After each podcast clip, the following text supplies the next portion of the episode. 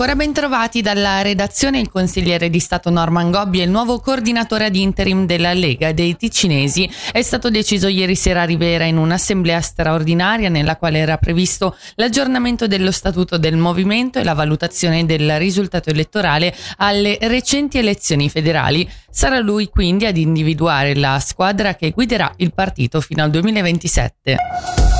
Dopo la prima legislatura del comune di Valmara, formato dagli ex comuni di Maroggia, Rovio e Melano, il primo sindaco eletto Jean-Claude Binaghi non si ripresenterà alle comunali del prossimo aprile. Lo riporta la regione spiegando che per il socialista, dopo 32 anni di politica attiva, è il momento di dedicarsi alla famiglia e alle proprie passioni.